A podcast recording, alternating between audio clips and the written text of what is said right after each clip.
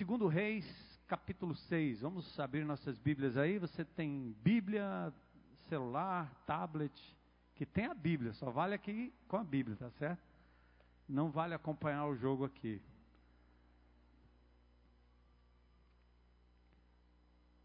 Segundo Reis, é um livro lá do Velho Testamento,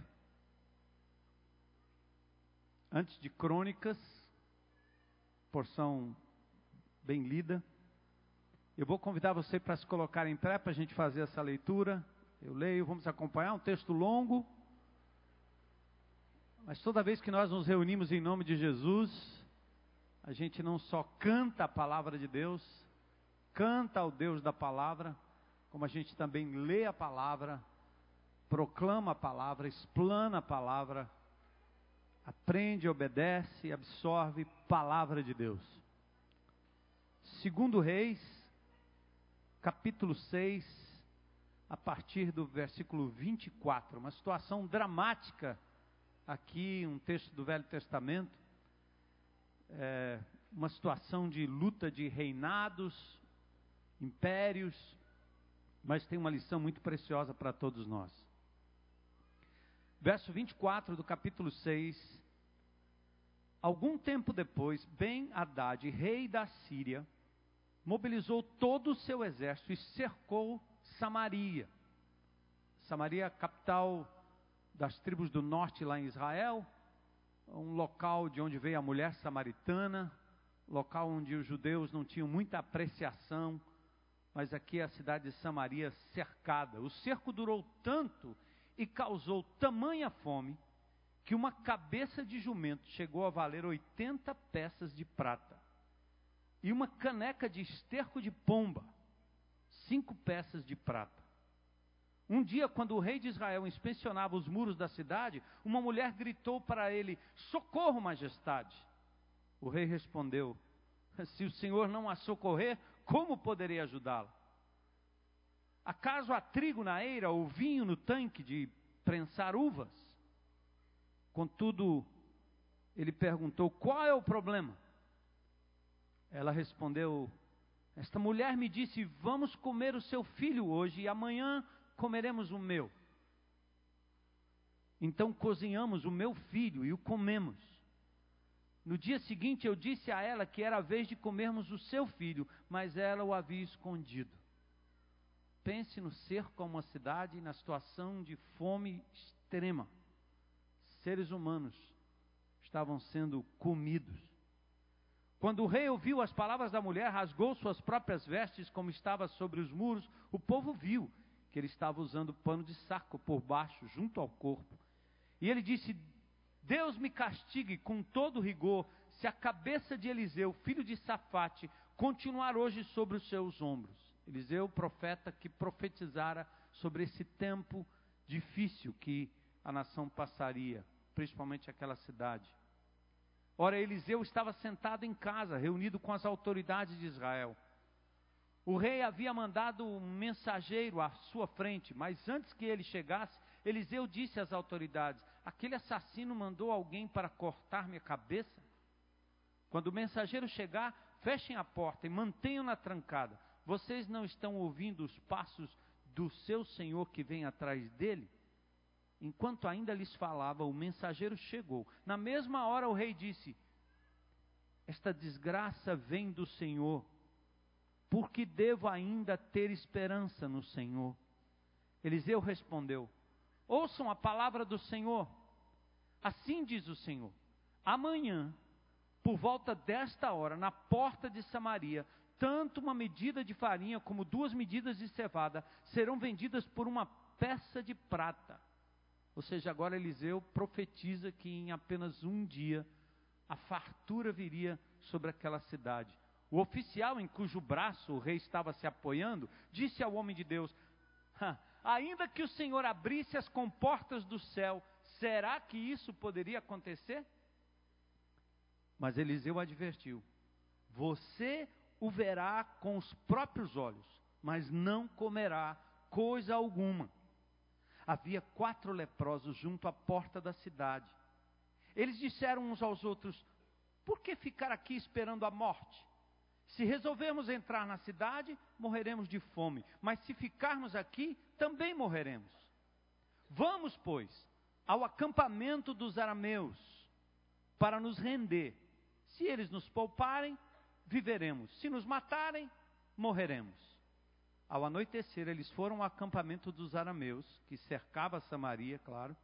Quando chegaram às imediações do acampamento, viram que não havia ninguém ali Pois o Senhor tinha feito os arameus ouvir um ruído de um grande exército com cavalos e carros de guerra, de modo que disseram uns aos outros: Ouçam, o rei de Israel contratou os reis hititas e dos egípcios para nos atacarem. Então, para salvar sua vida, fugiram ao anoitecer, abandonando tendas, cavalos, jumentos, deixando o acampamento como estava. Tendo chegado às imediações do acampamento, os leprosos entraram numa das tendas, comeram e beberam Pegaram prata, ouro e roupas e saíram para esconder tudo.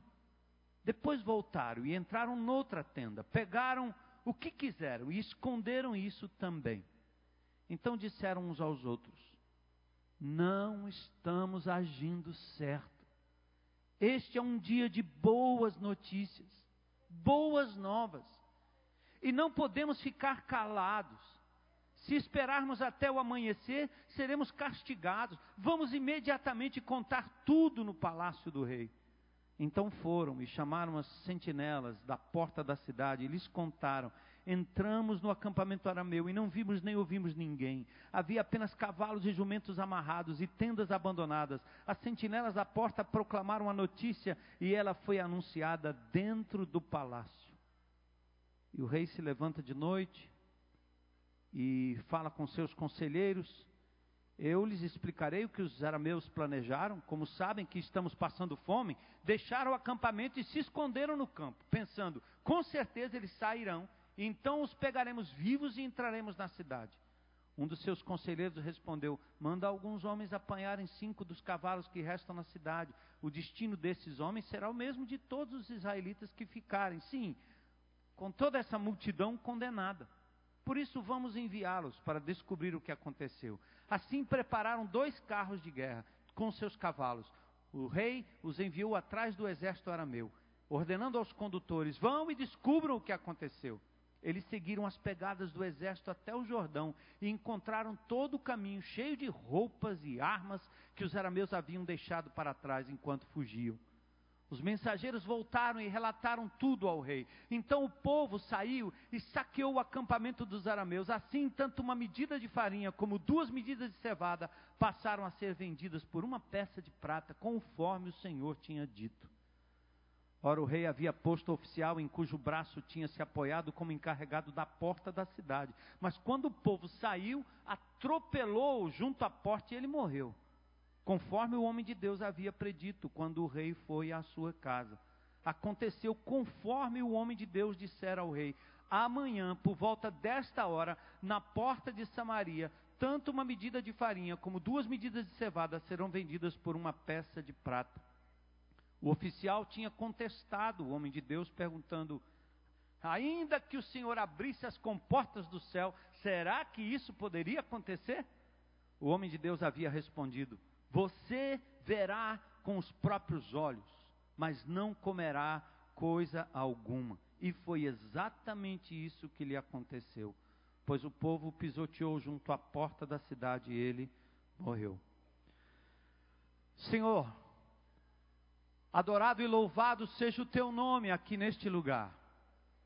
Não há nada especial nessa tenda senão a tua preciosa presença o teu espírito, Senhor, que habita em cada um dos teus filhos, nos reúne hoje em teu nome. Levantamos louvores ao teu nome, cantando ao Deus que nos criou, que nos amou, que nos tem abençoado. Adorado e louvado seja o teu nome. Ofertamos ao Senhor. Demos aquilo que temos recebido de ti, apenas como um, um gesto de gratidão voluntário. Louvado e exaltado seja o teu nome. Senhor, agora nós lemos a tua palavra. Palavra santa, palavra viva, palavra poderosa, que nos mostra exatamente como o Senhor agiu na história. escrita há milhares de anos, Senhor, para ensino nosso, como diz o teu servo Paulo. Hoje à noite, Senhor, que esta comunidade, aqui reunida em teu nome, tenha os ouvidos abertos, Senhor, para as lições que esta simples leitura já nos deixa e que a explanação da tua palavra também, Senhor, cumpra o propósito no coração de cada um e nos mova, Senhor, a de verdade percebermos o quanto não é justo, não é justo, depois de termos recebido tanto do Senhor, sonegarmos àqueles que ainda nada têm. Louvado e exaltado seja o teu nome. Que a tua palavra, Senhor, seja aplicada em nossos corações hoje. Saímos daqui com atitude de obediência àquilo que foi lido, compreendido e entendido, Senhor. Pois para a glória de Jesus é que nós oramos e agradecemos. Amém. Pode sentar.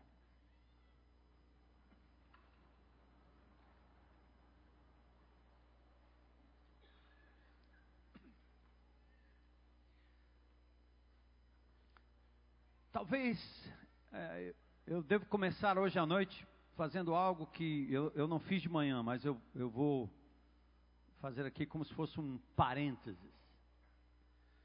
Toda vez que você ouve o seu pastor, discípulo de Jesus, falando que a, o aprofundamento do conhecimento bíblico, da doutrina, da teologia, coisa que teólogos, seminaristas fazem e o fazem muito bem. Toda vez que eu digo que este aprofundamento não transformado em vida, em misericórdia, em amor, em fidelidade, não vale de absolutamente nada. Não entendam que você tem aqui alguém que é contra o estudo da palavra. É o que eu faço toda semana foi a minha vida durante muitos anos, estudando a palavra de Deus. Não aprendi tudo, mas passei anos da minha vida.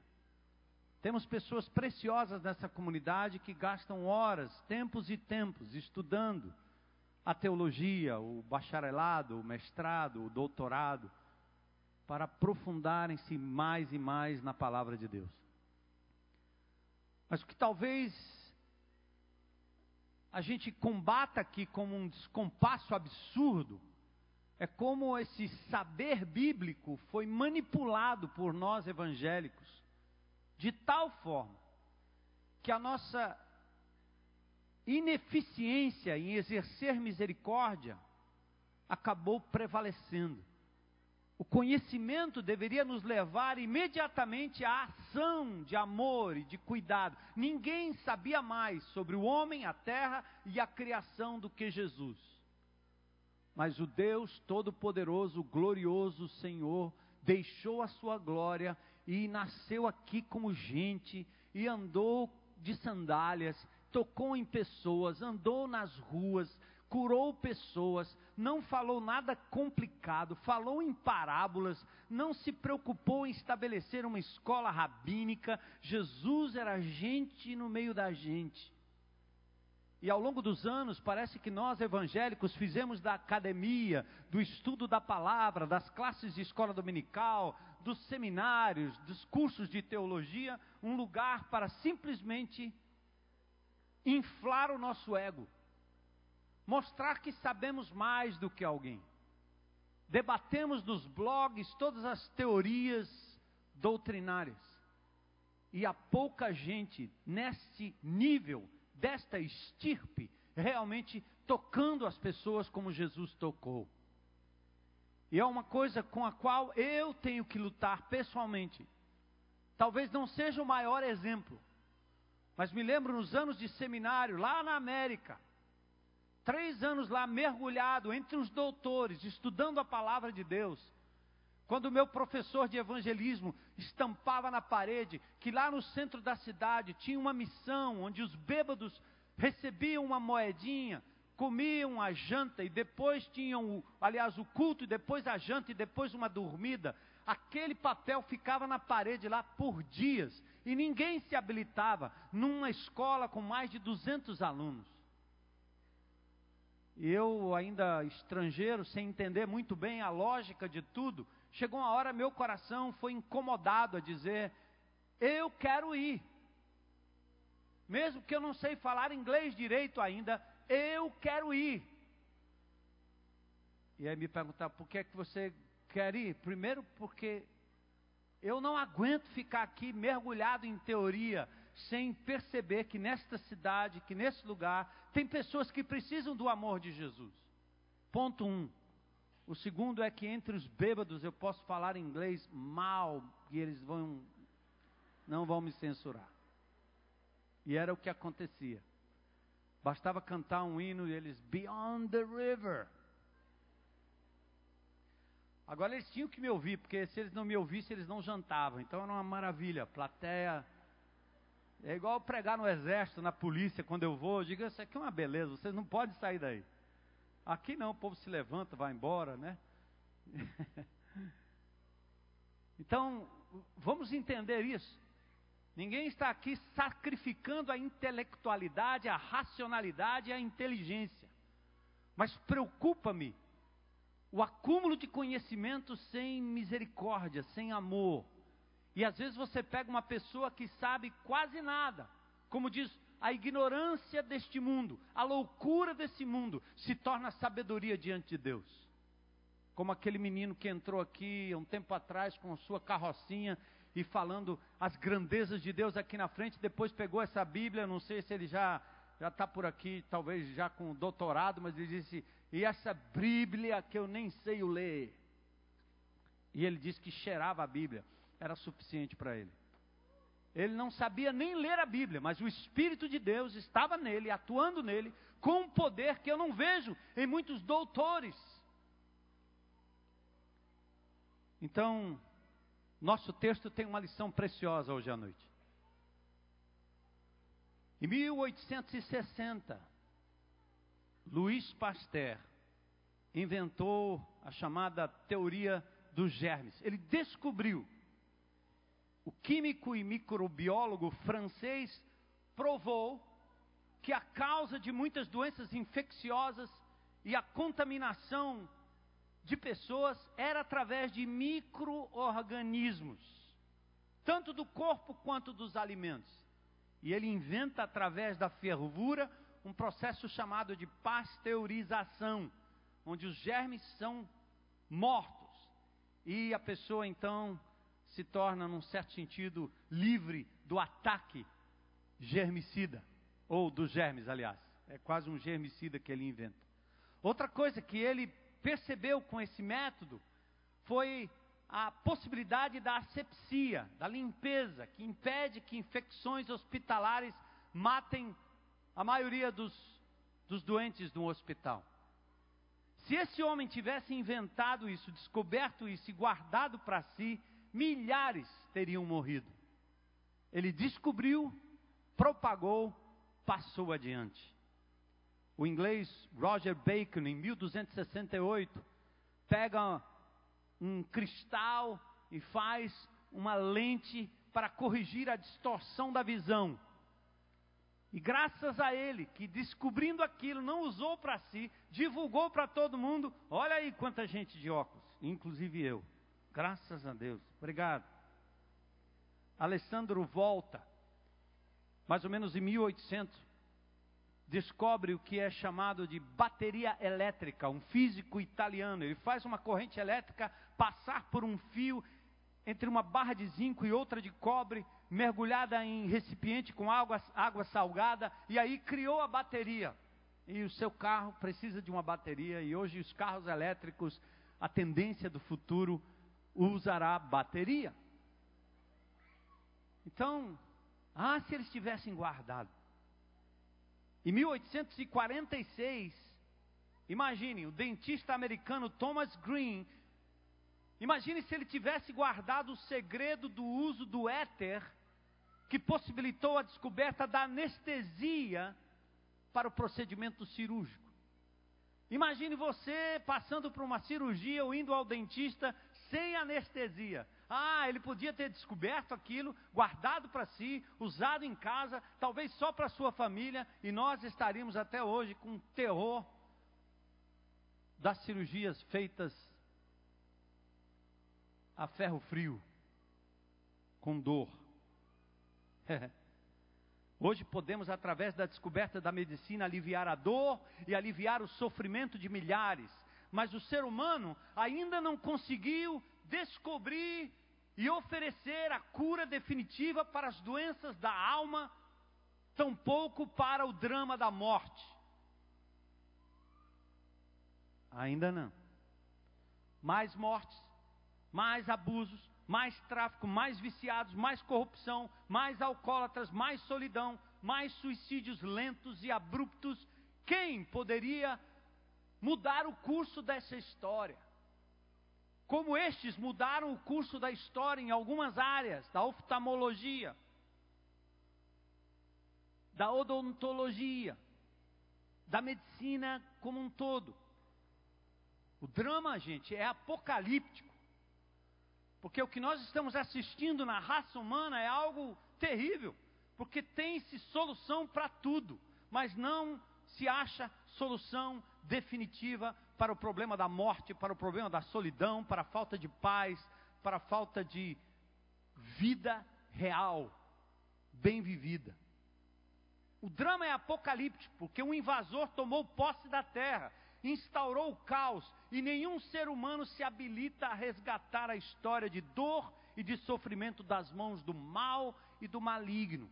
Então, João, o evangelista, lá na ilha de Pátimos, tendo uma revelação do Senhor, diz o texto que ao perceber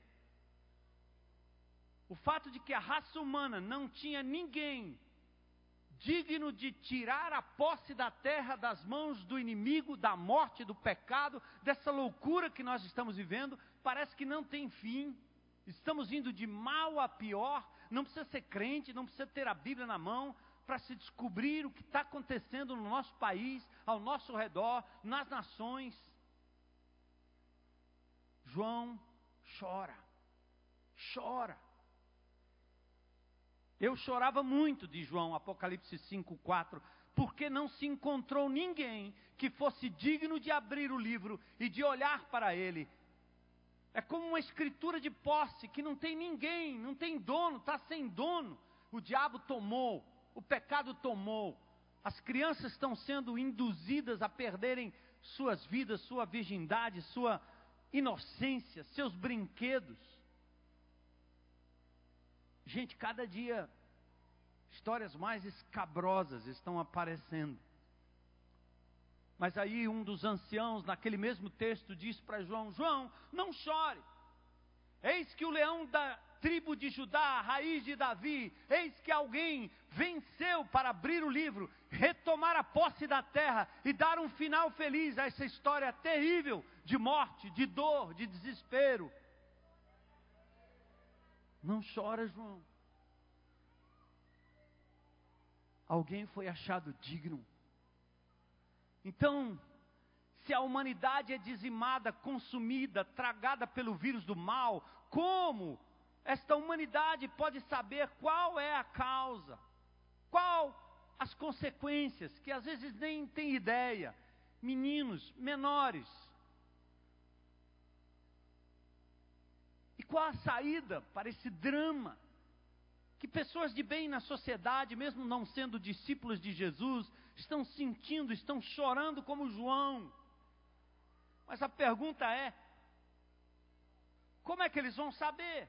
Paulo faz a pergunta em Romanos 10, 14: Como, pois, invocarão aquele em quem não creram? E como crerão naquele de quem não ouviram falar? E como ouvirão se não houver quem pregue?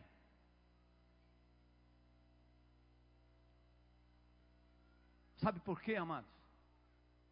Porque o gênio da descoberta da solução para o problema da raça humana, do ser humano, da morte, da eternidade, do escape do inferno aqui agora e no futuro, está nas mãos de quem já experimentou em Cristo Jesus. Você. Eu. assim como os quatro homens da periferia lá de Marcos 2, fizeram questão de romper barreiras religiosas para levar um paralítico até Jesus. No Velho Testamento, nesta história, quatro leprosos, discriminados, segregados, excluídos. Pessoas das quais no Velho Testamento os demais se afastavam 15 metros para não chegar perto de alguém leproso. O lugar deles era fora da cidade, não portas adentro, mas lá fora. Tinham que deixar a família, tinham que deixar o convívio, tinham que ficar fora da cidade, 15 metros de distância. E se tivesse ventando, 30 metros era a regra.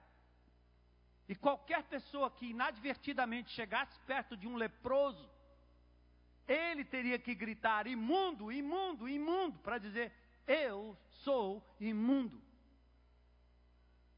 E aqui no Velho Testamento, o Senhor, de uma forma maravilhosa, abre a história usando um imundo leproso.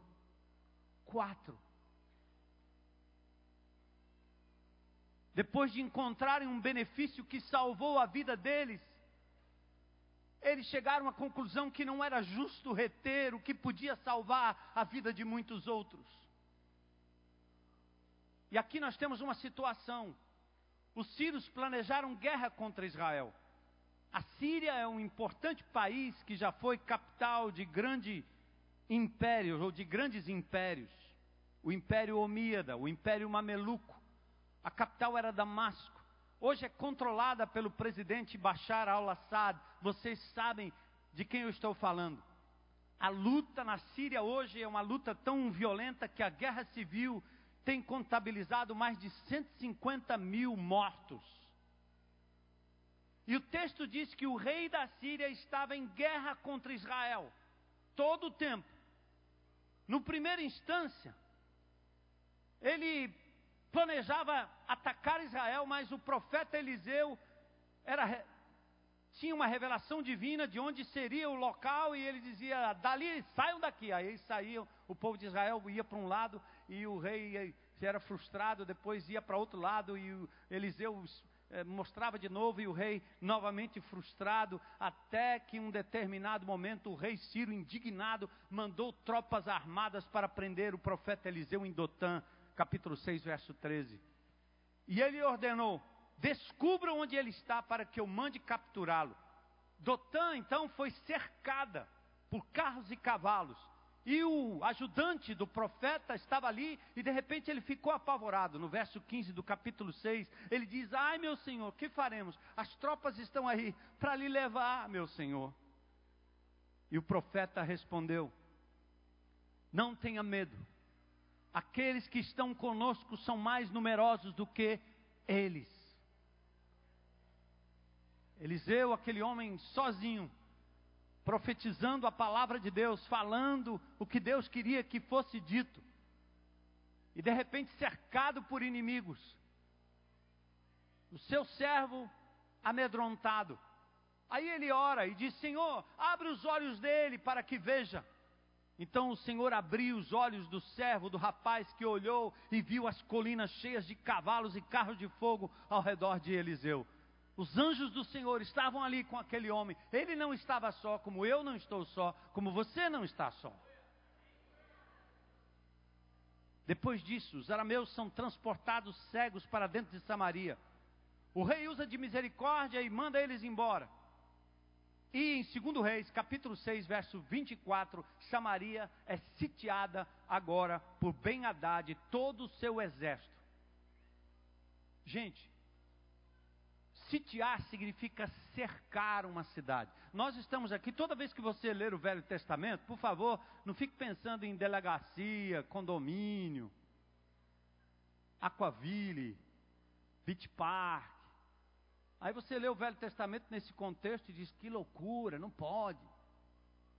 Deus aqui é um Deus muito violento. Uhum. Como se o que acontecesse ao nosso redor não fosse assim, a despeito de nós vivemos em outro momento da história.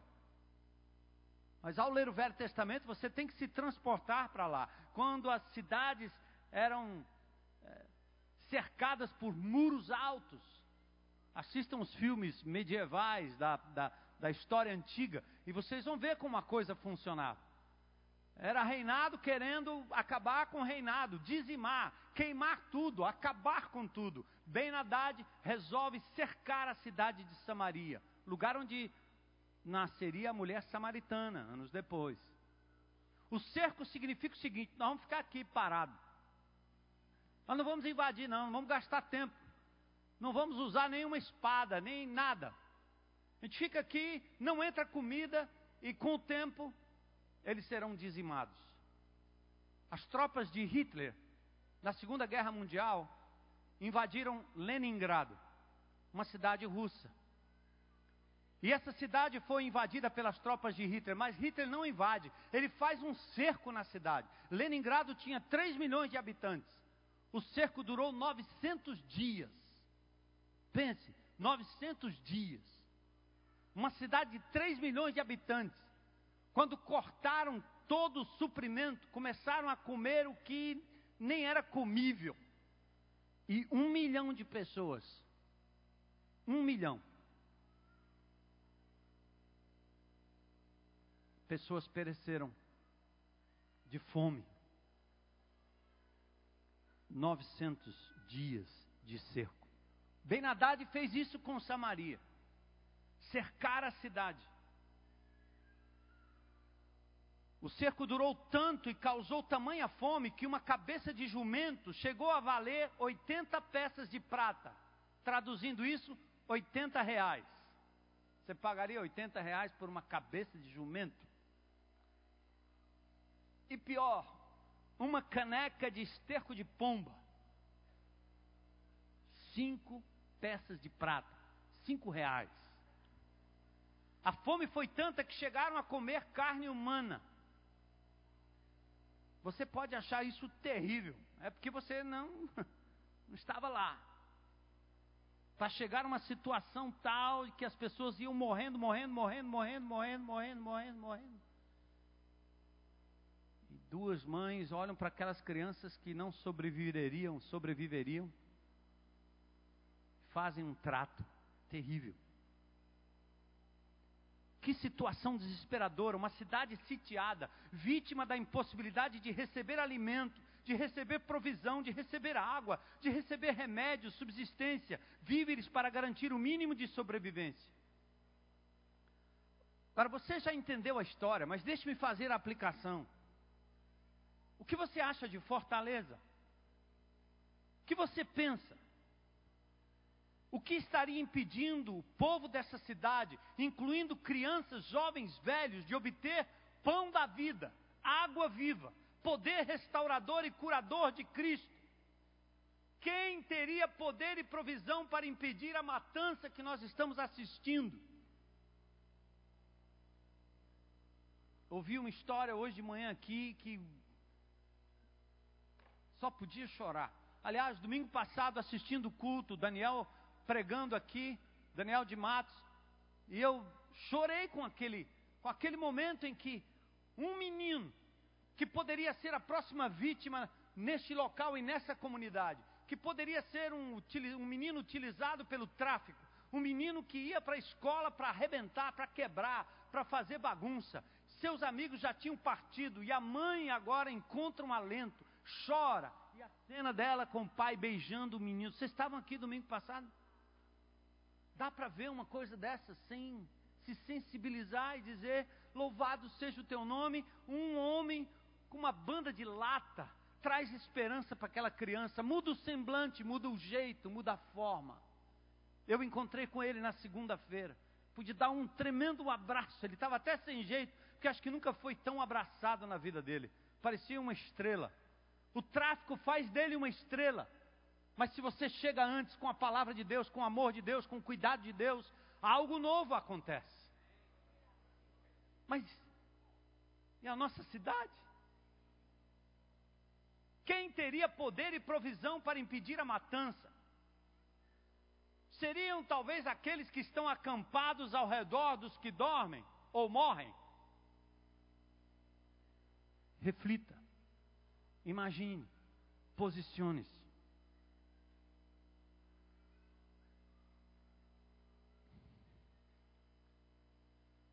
se nós atentarmos para a palavra do hino que o Senhor deu ao Daniel e que nós cantamos aqui, a cura para a alma vive em mim. Nós descobrimos algo e não faz muito tempo. Alguns de nós há muito mais tempo. Eu, há exatamente 41, 42 anos atrás, eu descobri a cura para minha alma, para minha insignificância, para os meus vícios.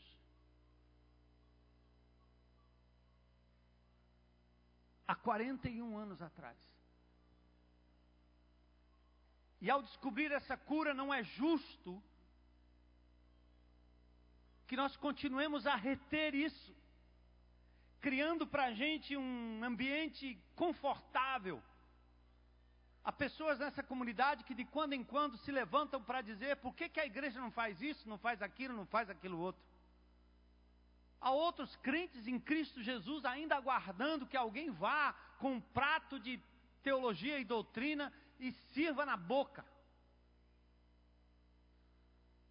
Enquanto essas pessoas já receberam do Senhor a chave, a senha, já beberam da água, já comeram do pão, já aprenderam o que é sobreviver, mas talvez precisem desta atitude dos quatro leprosos. Enfim, uma palavra de esperança. Eliseu disse: Ouçam a palavra do Senhor.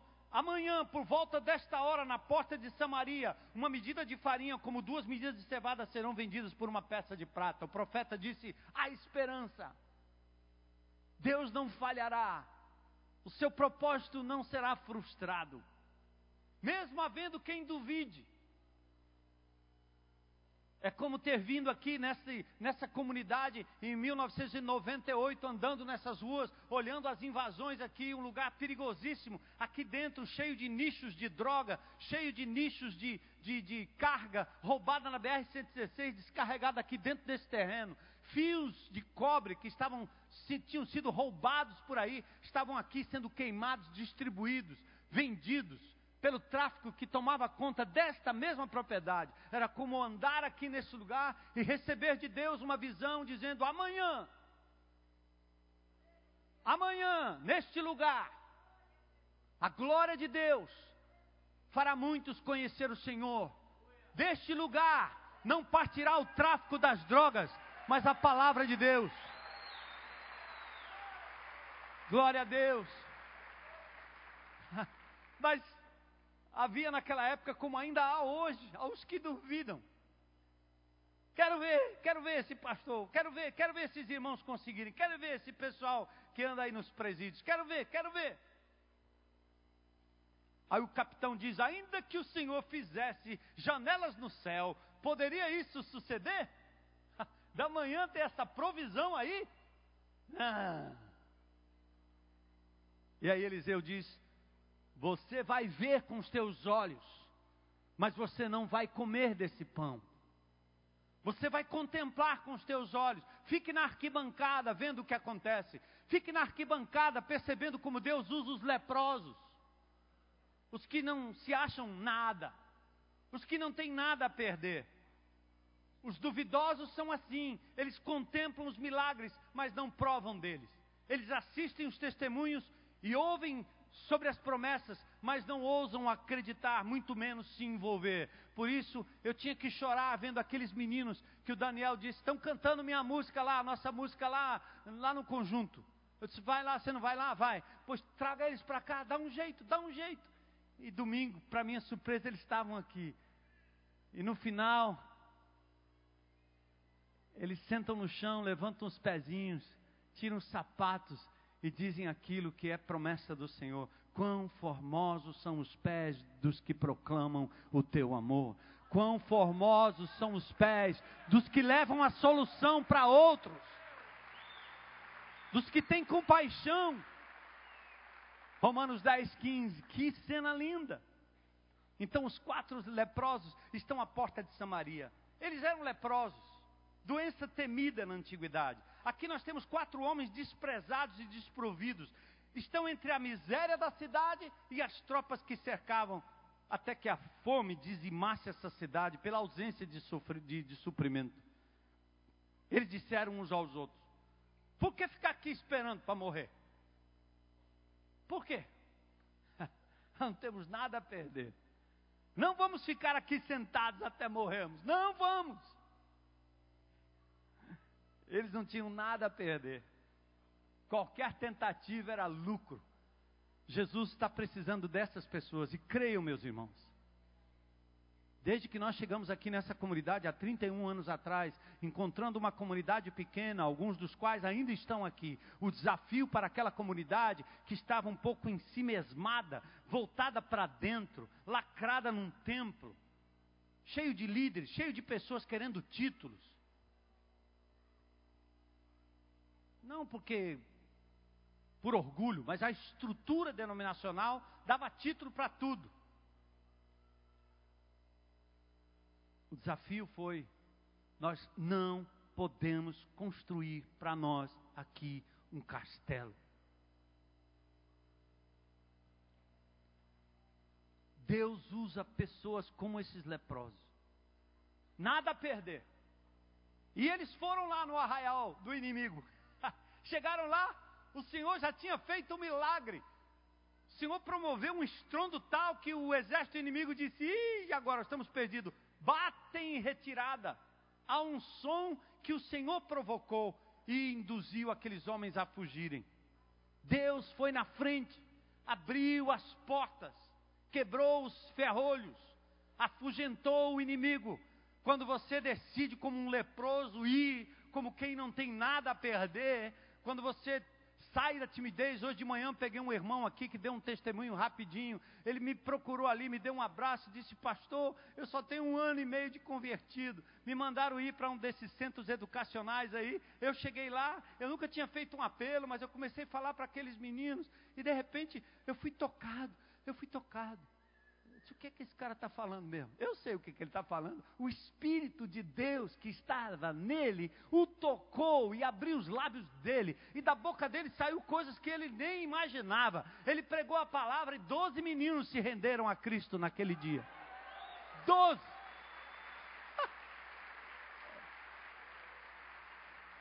Cara, olha aí, vem cá, vamos uma contabilidade rápida. Você vai, certamente, quando eu fizer isso, alguns os caras raciocinam, né? Ah, estou pensando aqui. Lá vem ele com esse negócio de números. Ah, a Bíblia fala 3 mil, 10 mil, 20 mil, mas isso aí você risca.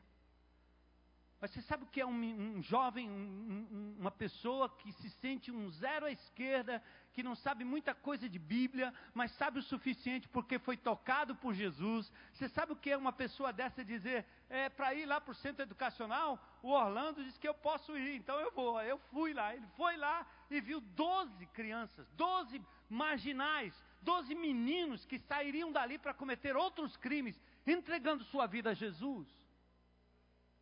E olha você, meu irmão, qual foi a última vez que você viu alguém na sua frente dizendo: Eu entrego a minha vida a Jesus? Quantos livros mais da Bíblia você tem que ler? Quantos versículos mais você tem que decorar? Quantas mensagens mais você tem que ouvir? Quantos cânticos mais você tem que curtir na sua FM? Quantos hinos mais você tem que. Quantas Bíblias mais? Quantos devocionais? Quantos blogs você tem que ler? Para que você, em nome de Jesus, seja só um leproso. O problema é esse. Está muito inteiro. Logo que eu me converti, eu fui entendendo logo cedo que Deus tem seus meios de nos mover do lugar. Ele fez isso com a igreja primitiva, quando os apóstolos recuaram para Jerusalém. Sabe por quê, irmãos? Quando eu digo isso para vocês com todo carinho, de pai pastor, de avô pastor, é para dizer assim: eu sei que você, assim como eu, temos a tendência de recuar no nosso cantinho de segurança, de construir o nosso castelinho, de ter o nosso grupinho de irmãos que a gente se reúne toda semana, assiste o futebol, faz churrasco, está tudo muito bom demais. Vamos ficar aqui dentro, porque a gente vai sair lá fora. Olha o mundo mal lá fora. Vamos isolar, vamos guardar nossos filhos, vamos botar todo mundo numa escola de crente, não sei o que de crente, a, a, o supermercado é de crente, a, a, escola bíblica é de crente, e os professores são crentes. Vamos botar todo mundo aqui, isola tudo. Os fariseus fizeram isso no primeiro século. Sabe o que aconteceu? Eles criaram um castelo tão bonito, uma comunidade tão bonita, tão pura, tão profunda, tão manuseadora da palavra, que quando Jesus, o Messias que eles esperavam, apareceu e passou na rua, eles não reconheceram. Então a nossa tendência é essa. E eu aprendi logo cedo na minha caminhada cristã que às vezes Deus tem uma forma de nos mover para fora. E o que ele fez com os apóstolos, ele mandou perseguição. E o que ele faz às vezes na minha vida e na sua vida, ele manda sofrimento. Só que eu logo cedo, eu não sei, eu aprendi isso aí com Deus, que eu não gosto de sofrer. Você gosta de sofrer? Eu não gosto. Então eu corro logo e digo, Deus, diga aí o que é para fazer. Diga aí, diga aí, diga aí. Não, não, não, não, não, não, não, não, não, não, eu vou, eu vou. Aí você diz assim, não, mas tem que ser por amor, tem que ser por amor. Eu acho que você não leu ainda o que escreveu o apóstolo Paulo em 1 Coríntios 9, 16 e 17. Contudo, quando prego o evangelho, não posso me orgulhar, pois me é imposta a necessidade de pregar. E ai de mim se não pregar o evangelho, porque se prego de livre vontade, tenho recompensa. Contudo, como prego por obrigação, estou simplesmente cumprindo uma incumbência a mim confiada. Senhor, faz-nos como os leprosos desfigurados. Eles não têm nada para acumular, nada a perder, nada a perder. Os leprosos comeram, beberam, tomaram o despojo e, tendo chegado às mediações do acampamento, entraram, guardaram as coisas. Ah, primeiro eles comeram, depois eles começaram a esconder as coisas. Aí a graça falou mais alto. Essa é a minha esperança tem sido ao longo desses anos. Se Deus nos desse, me desse meia dúzia de pessoas aqui, meia dúzia de leprosos, Fortaleza seria revolucionada em pouco tempo. Fortaleza seria mudada em pouco tempo. Basta meia dúzia, Senhor. Mas aqueles leprosos, quando se fartaram na graça, no poder de Jesus, a consciência falou mais alto. E eles disseram no verso 9: gravem isso, eu quero que vocês, gostaria que vocês saíssem daqui com esse versículo batendo no ouvido, zunindo no teu ouvido. Não fazemos bem. Esse dia é dia de boas novas. Por que, que nós não fazemos bem? Porque nos calamos. Vamos ler juntos? Não fazemos bem este dia é dia de boas novas e nós nos calamos. Oh Deus.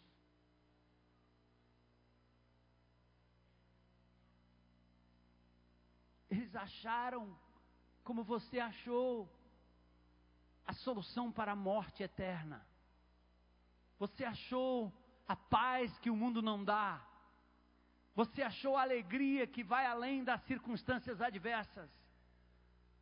Você achou a pureza, a, o prazer de viver para Deus de forma pura. Então, é hora de gritar, hora de bradar, hora de anunciar, hora de chamar atenção de todas as formas.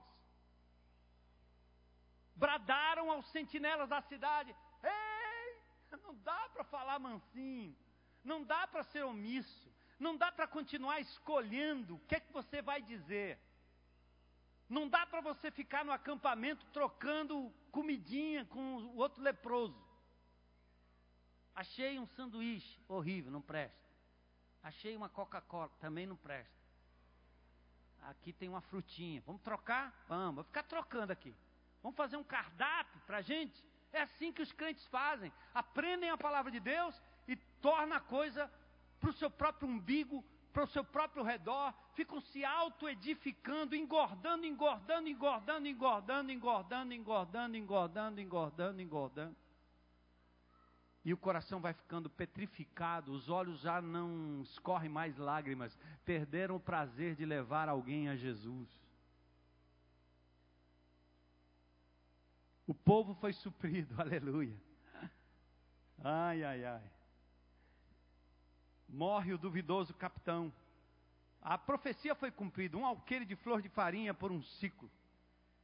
E o capitão, aconteceu conforme o homem de Deus dissera, amanhã por volta desta hora, a porta de Samaria, tanto uma medida de farinha como duas medidas de cevada serão vendidas por uma peça de prata. O oficial tinha contestado o homem de Deus, mas aí ele foi atropelado no final de tudo. Ai, ai, ai. Foi exatamente isso que aconteceu. O povo pisoteou junto à porta da cidade e ele morreu. Queridos, Isaías 61, o ano aceitável do Senhor, ano da restauração de muitos, não só da alma, mas do corpo, da mente, da dignidade, da vida. Fortaleza é a Samaria sitiada. Enquanto adiam a morte por comer o que é impróprio, Deus está anulando o poder do inimigo e provendo aquilo que a cidade nem pode ver, mas você pode. O coração e a consciência dos leprosos partem do fato de que eles nada têm, são desprovidos, totalmente dependentes de Deus e de um milagre. Então ponha na sua mente hoje que você vai cruzar o caminho de várias pessoas que estão perecendo sem Cristo e você não sabe o que fazer, que bom, você vai depender da ação do Espírito de Deus na hora. Apenas faça como um leproso. Eu não sei o que vai acontecer, eles podem até matar a gente, mas nós vamos para lá. Os leprosos foram motivados pelo que receberam de graça, pela abundância do que receberam. Reconheceram que não faziam bem na postura omissa, por isso foram às portas e bradaram a quem precisava das boas novas: tem alimento ali, tem vida acolá, e não custou um centavo, foi provisão, foi milagre divino. Aos que ouvem, cabem a fé na boa notícia, ou até mesmo desconfiança, isso não interessa. Duvidar é problema deles, eles podem duvidar do Salvador, provedor, e isso pode resultar em morte, como resultou para o capitão. Mas eu quero que você hoje à noite reflita comigo: não é bom o que fazemos. Não é razoável só querer mais e não repartir o que se recebe de graça e por meio da graça de Jesus. Como anunciar? O importante aqui nem é o como, não é o beabá do como. Abrace, ame, ore por, fale, pergunte, traga para casa, faça um encontro facilitador, traga para dentro do seu grupo pequeno, vá onde pessoas, as pessoas estão, testemunhe, faça amizade, mas amizade que tem um alvo. Você sabe que aquela pessoa precisa de um remédio para a cura definitiva. E esse remédio está com você. A cura está em você. A cura é Cristo Jesus. Essa palavra está em você, meu irmão. O que, é que nós estamos esperando? Não é bom o que fazemos. Deus vai lhe mostrar como. Cada um vai fazer do seu jeito, no seu método, na sua forma. Você é singular, você é especial para Deus. Mas não fique parado, não fique esperando. Não espere que Deus faça cair uma lepra na sua vida, para que você se ache uma pessoa totalmente desprovida. Sofrimento, luta. Não, não, não, não, não. Diga, Senhor, não, não. Eu obedeço, eu entendo, eu vou, eu vou, eu vou, eu vou, eu vou, eu vou, eu vou, eu vou, eu vou. Paulo, quando se despediu da igreja em Éfeso, disse: Olha, o meu, as minhas mãos estão limpas do sangue de vocês todos. Nunca deixei de vos anunciar todo o conselho de Deus. Paulo disse: Eu passei por aqui e dentro das minhas possibilidades, eu não deixei de falar do Evangelho de Jesus. Você tem que sentir a mesma coisa, irmãos. Há pessoas colocadas em lugares chave nessa cidade. Deus colocou você naquele lugar, naquela rua, naquela vizinhança, naquela família, naquele trabalho, naquele emprego, naquela escola, naquele lugar. Pense, você pense que você entrou lá por causa dos seus méritos, porque você é bom, você ganhou, porque você passou no concurso. Conversa mole. Foi o Senhor quem te deu isso. Foi Ele que lhe colocou lá. É a Esther que está lá. É o homem que foi colocado lá para aquele momento, para aquele tempo, para aquela hora, como os homens de Deus o foram. Lembre-se, você vive com uma missão. Você serve um Senhor. E se você tiver medo, lembre-se das palavras de Eliseu.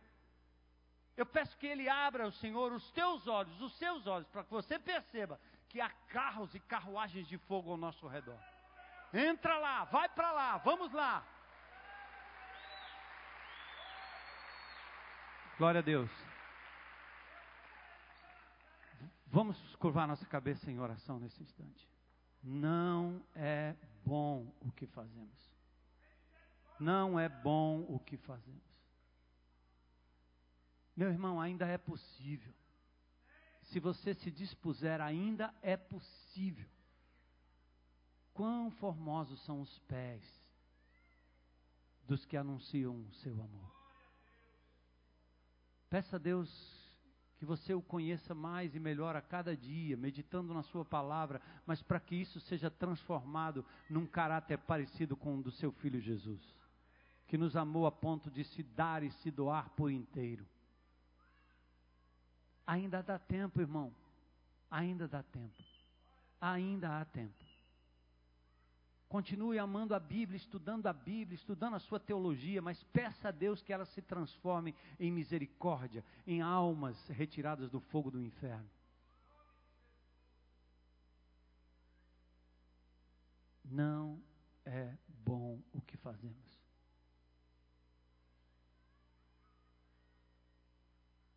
Ore ao Senhor e diga: Eu estou disposto, Senhor.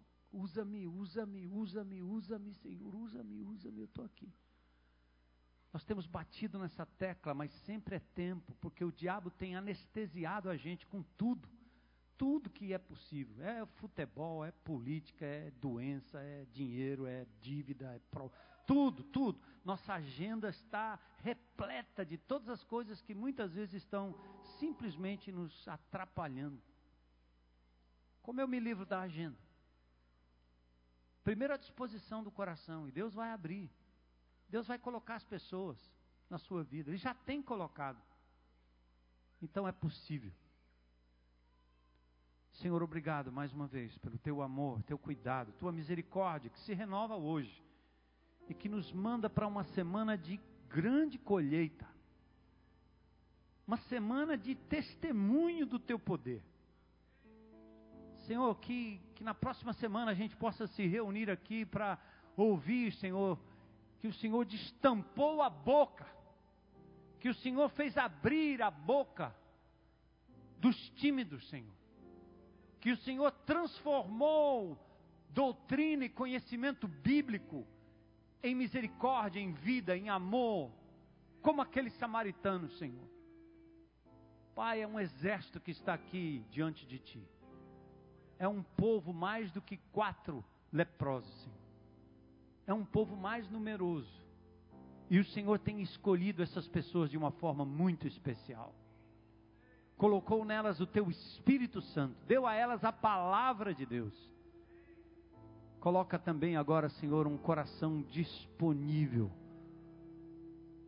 para dividir e para repartir. Não é bom o que fazemos. Hoje é dia de boas novas e nós não podemos reter. Nós descobrimos, o Senhor nos revelou, e agora nós queremos mostrar aos outros, porque o Senhor escolheu nos usar como instrumentos. Louvado e exaltado seja o teu nome. E hoje à noite, se tiver alguém aqui no nosso meio, ou lá na internet, lá na tendinha, alguém que hoje à noite gostaria de dizer: Eu quero, eu preciso dessa água viva, desse pão que desceu do céu, desse alimento eterno que me traz paz, vida eterna, salvação. Eu decido hoje à noite seguir a Jesus, conhecê-lo, recebê-lo como meu Senhor e meu Salvador, encontrar razão de viver nesse mundo caótico. Eu quero vida, eu quero ressurreição, eu quero crer em Jesus hoje como meu Senhor e Salvador. Tem alguém aqui hoje à noite que gostaria de tomar essa decisão? Levanta a sua mão. Glória a Deus. Glória a Deus, glória a Deus, glória a Deus, glória a Deus, glória a Deus, glória a Deus. Irmãos, abracem, ore com essas pessoas. Tem mais alguém? Não fique envergonhado de Jesus, não. Você se identifica com uma seleção, com tantas outras coisas que você se identifica. Por que não publicamente se identificar com Jesus hoje? Não se envergonhe do Evangelho de Cristo, ele é o poder de Deus para salvação, para cura, para uma nova razão de viver. O Senhor está levantando pessoas hoje. Glória a Deus. Glória a Deus. Glória a Deus. Glória a Deus. Glória a Deus. Glória a Deus. Glória a Deus. Fica de pé, tenha coragem para dizer: Eu sou discípulo de Jesus. Quero ser um discípulo de Jesus. Quero crer em Jesus como meu Senhor e meu Salvador. Aleluia. Senhor, nós te adoramos por esta festa espiritual, por esses que agora foram levantados na tua presença como instrumentos da tua unção, do teu poder, da tua graça, Senhor. Que eles sejam também porta-vozes do teu amor, mas que ele acima de deles, acima de tudo, Senhor, hoje batizados pelo teu Espírito Santo, Senhor, que eles saiam daqui plenos da tua graça, plenos da tua glória, Senhor. Que eles experimentem a paz que só o Senhor pode dar, a vitória que só o Senhor pode dar sobre o pecado, sobre o mundo, Senhor, sobre o eu, Pai. E dá a eles, Senhor, a certeza da vida eterna, da ressurreição eterna em Cristo Jesus. E, Senhor, que o teu povo tenha sido hoje tocado para compreender que não é bom o que fazemos, que não podemos reter as boas novas Hoje é dia de boas novas. Encontramos a solução para a morte. Cristo Jesus, o Senhor, aquele que venceu a morte. Louvado e exaltado seja o teu nome. Aleluia, Senhor. Oh, glórias ao teu nome. Amados, conduzam essas pessoas até ali a palhoça, incluam-nas em grupos pequenos, convide essas pessoas para estarem com vocês. Você entregou sua vida a Jesus, por favor, pode passar ali na palhoça, identificar-se, depois dá uma olhadinha para a gente, entra no site, se identifique, identifique com as pessoas que te abraçaram, que estão aí ao seu redor, em nome de Jesus. Que a justiça flua comigo. Oh, aleluia, Senhor.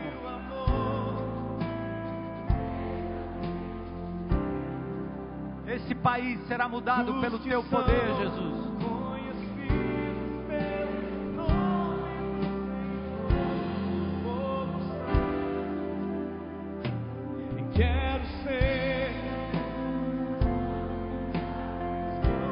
A unção está em você, meu irmão. E minha irmã.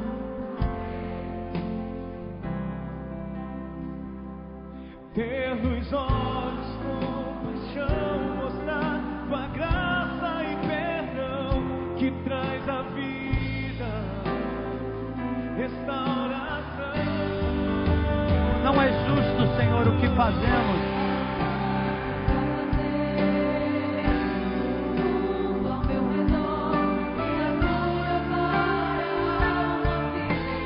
Não precisamos chorar mais.